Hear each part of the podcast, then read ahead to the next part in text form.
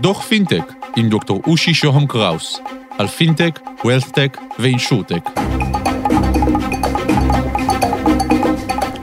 דוח מספר 74 על רגולציה ושוק הקריפטו. שלום, כאן דוקטור אושי שוהם קראוס, ברוכים הבאים לדוח פינטק, אנחנו קצרים ודחוסים, אין לאף אחד מאיתנו עודף זמן.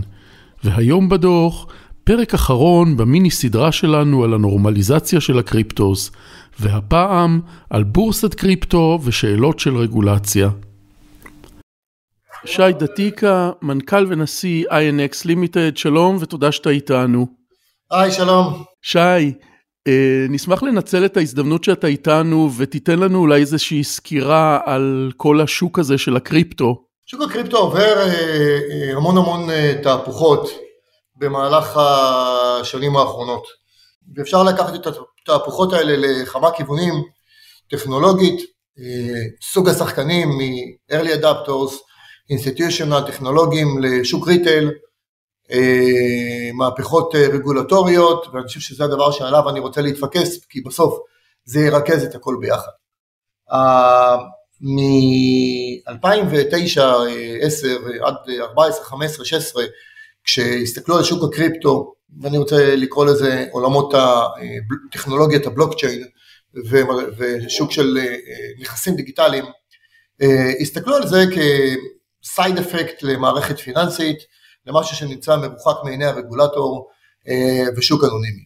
אנחנו רואים בשנים האחרונות, ופה גם הדעה שלי וגם ה-vision של INX משתלב, שהתפיסת עולם של בלוקצ'יין, תפיסת עולם של נכסים דיגיטליים, תפיסת עולם של שמירת מידע, מעבר מידע, העברת אינפורמציה, היא למעשה הרבה יותר יעילה, היא שומרת על סודיות טובה יותר, היא מגנה על הפרט, היא יעילה, מהירה וזולה יותר, ולכן העולמות האלה של בלוקצ'יין ונכסים דיגיטליים בתפיסת עולמי יחליפו, יחליפו לחלוטין את העולם הפיננסי כפי שאנחנו מכירים אותו היום. כמו שב-2005 עד 10 נכנס הסמארטפון ואנשים בהתחלה לא הבינו שהכפתור הזה, שהטלפון הזה עם הכפתורים ייעלם מהעולם ויהיה רק טלפונים עם מסך, חשבו ליד 10%, 15%, החליף לחלוטין, זה מה שאני מאמין שיקרה. הדבר הזה לא יכול לקרות ללא אה, פיקוח הדוק, בדיוק כמו שיש לעולם הפיננסי, אה, של רגולטורים על התחום הזה. זאת אומרת, לא יכול להיות שאנשים בקיצוניות של 2017 ינפיקו, ייקחו מיליארדי דולרים מהציבור ויגידו יש פה white paper שאחרי זה גם יתכחשו לו. לא יכול להיות שלא תהיה שקיפות מלאה גם ללקוחות, גם למשקיעים, גם אה, לרגולטורים לגבי כמה כסף מגייסים, מה הולכים לעשות עם הכסף, מה השכר של בעלי ה...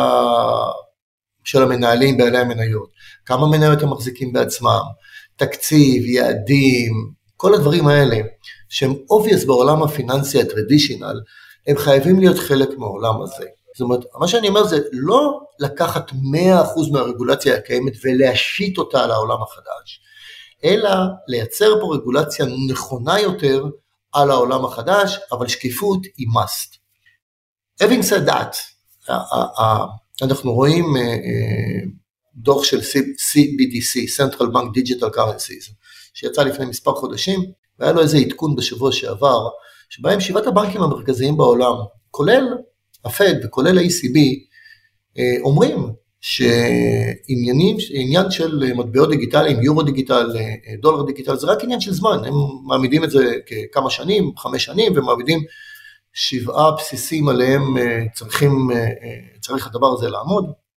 לא סתם אנחנו רואים את בנק ישראל, דרך אגב לא רק בנק ישראל, בקיצוניות השנייה סין, אבל בדרך יש לנו מדינות כמו קזחסטן, צ'יל, יוון, שעושות ניסויים, וזה רק עניין של זמן עד שהמאה שקלים שאנחנו מחזיקים בארנק יוחזקו בצורה דיגיטלית בטלפון,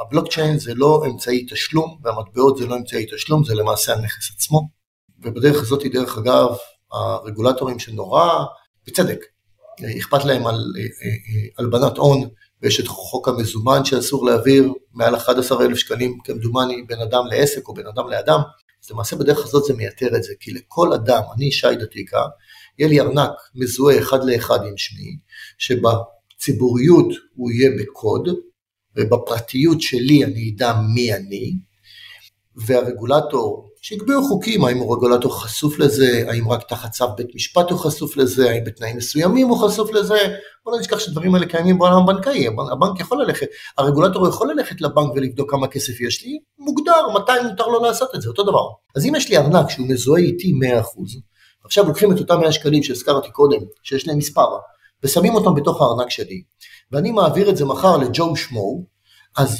ידוע מתי אני החזקתי את זה, איזה שטרות בדיוק החזקתי, ומתי ג'ו שמו מחזיק את זה, ועכשיו תיקח ותשים על זה מלמעלה סיטואציה שבה גם יש דיווח לרגולטור, ואם זה בין עסק לעסק, דיווח למע"מ, למס הכנסה, העברות, אתה הופך את הכל לטרייסבל, למשהו שניתן למעקב, ואתה הופך את הכל לפשוט ומדווח לכולם בכל נקודת זמן.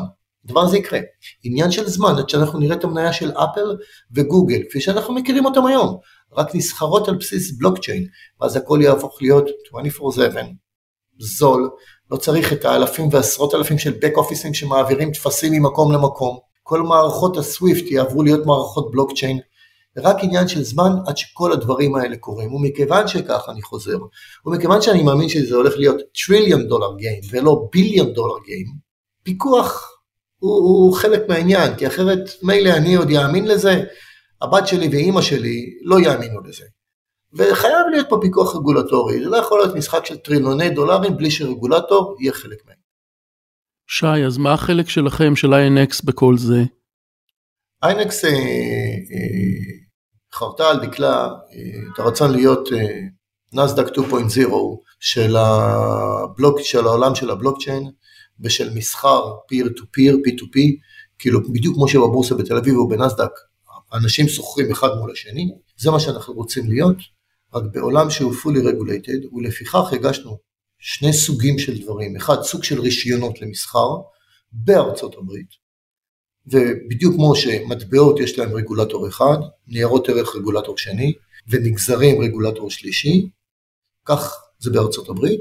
קיבלנו כבר חלק מהרישיונות, חלקם ייחודיים, אין אותם לאף אחד אחר, ויש לנו היום רישיונות למסחר במטבעות ורישיונות למסחר בניירות ערך דיגיטליים, ורישיון חלקי גם למסחר בנגזרים. זו המטרה של ה-INX. זה עשינו בארצות הברית. הדבר השני שעשינו בארצות הברית, פרצנו את הדרך, הפקענו את החור בחומה, שלוש שנים היינו בתהליך עם רשות ניירות ערך האמריקאית, ה-SEC, על מנת לקבל אישור להנפיק נייר ערך דיגיטלי, מטבע, בשפת העם ביטקוין שהוא נייר ערך מאושר על ידי ה-SEC. סוגריים, אני לא ביטקוין, אני משהו אחר, אבל כדי שזה יובהר בשפה הכי פשוטה, זה מה שעשינו. קיבלנו אישור לאחר שלוש שנים, השקעה של אלפי, עשרות אלפי שעות עבודה עם משרדי עורכי דין מהמובילים בעולם, עם ארנסט אנד יאנג אה, ויחד עם רבים וטובים אה, כדי לקבל מרשות ניירות ערך אמריקאית אישור להנפיק נייר ערך שמוכר על ידי רשות ניירות ערך לציבור כולו. אה, פתחנו את ההנפקה הזאת וסגרנו אותה לאחר מספר חודשים, גייסנו כ-85 מיליון דולר בהנפקה הזאת, הנפקה מדווחת, רשומה, דוחות כספיים, אה, אה, תשקיף של 450 עמודים בערך. שי, וככה לסיום, איפה ישראל בכל הסיפור הזה? אה, בכאב אני אגיד, לא קיימת. כן, אני שומע את הסנדבוקס של הרשות ואת הרצון של בנק ישראל, אבל כשרוצים אז עושים ולא מבלבלים את המוח. ולצערי הרב מבלבלים פה את המוח. אנחנו רואים מדינות גדולות כמו סין וארצות הברית, מייצרות מהלכים, מובילות חוקים, מובילות תעשייה, מובילות את תעשיית הבנקאות. רואים מדינות קטנות, כמו שווייץ, לא יותר גדולה מאיתנו, ורבות אחרות, גיברלטר, שהחליטו שהן נכנסות לתחום. והן עושות דברים, לא, אין פה פרטאץ', לא ג'ונגל, עושות דברים. ולצערי הרב אנחנו רואים את ישראל מבשבשת מאחור ומדשדשת מאחור, למרות שחלק גדול מאוד באופן יחסי מהתעשייה שלה קריפטו, בלוקצ'יין יושבת במדינת ישראל. המון המון ידע יושב פה, המון המון חברות יושבות פה, אבל יש פה אי בהירות רגולטורית, אי בהירות פיננסית, המון המון דברים. במקום שהמדינה תיקח החלטה, ויש פה הזדמנות להיות המרכז הפיננסי, כמו שהונג קונג, סינגפור, לונדון, ניו יורק, שישראל תהיה מרכז פיננסי בחמש שנים הבאות, צריך תמיכה רגולטורית. חס וחלילה, אני לא מדבר על הקלות, ג'ונגל פרטאץ', אני מדבר על בהירות רגולטורית, על, על הבנה מה מותר ומה אסור, על uh, עזרה בפתיחת חשבונות בנקאיים, על אולי טסט לשקל דיגיטל, אז אולי להקים פה בורסה, כמו שאני מקים את הבורסה בארצות הברית. אני במקום זה הולך וסוחר לי, לוקח אנשים שיעבדו בגיברלטר, ברומניה, בקפריסין או בכל מיני מקומות אחרים. למה? שי דתיקה, מנכ"ל, נשיא ומייסד אה, של INX לימיטד, תודה שהיית איתנו. תודה רבה. עד כאן על קצה המזלג, ניפגש בדוח הבא. תוכלו לכתוב לי ב-050-8898-322 או בלינקדאין שלי, דוקטור אושי שוהם קראוס באנגלית.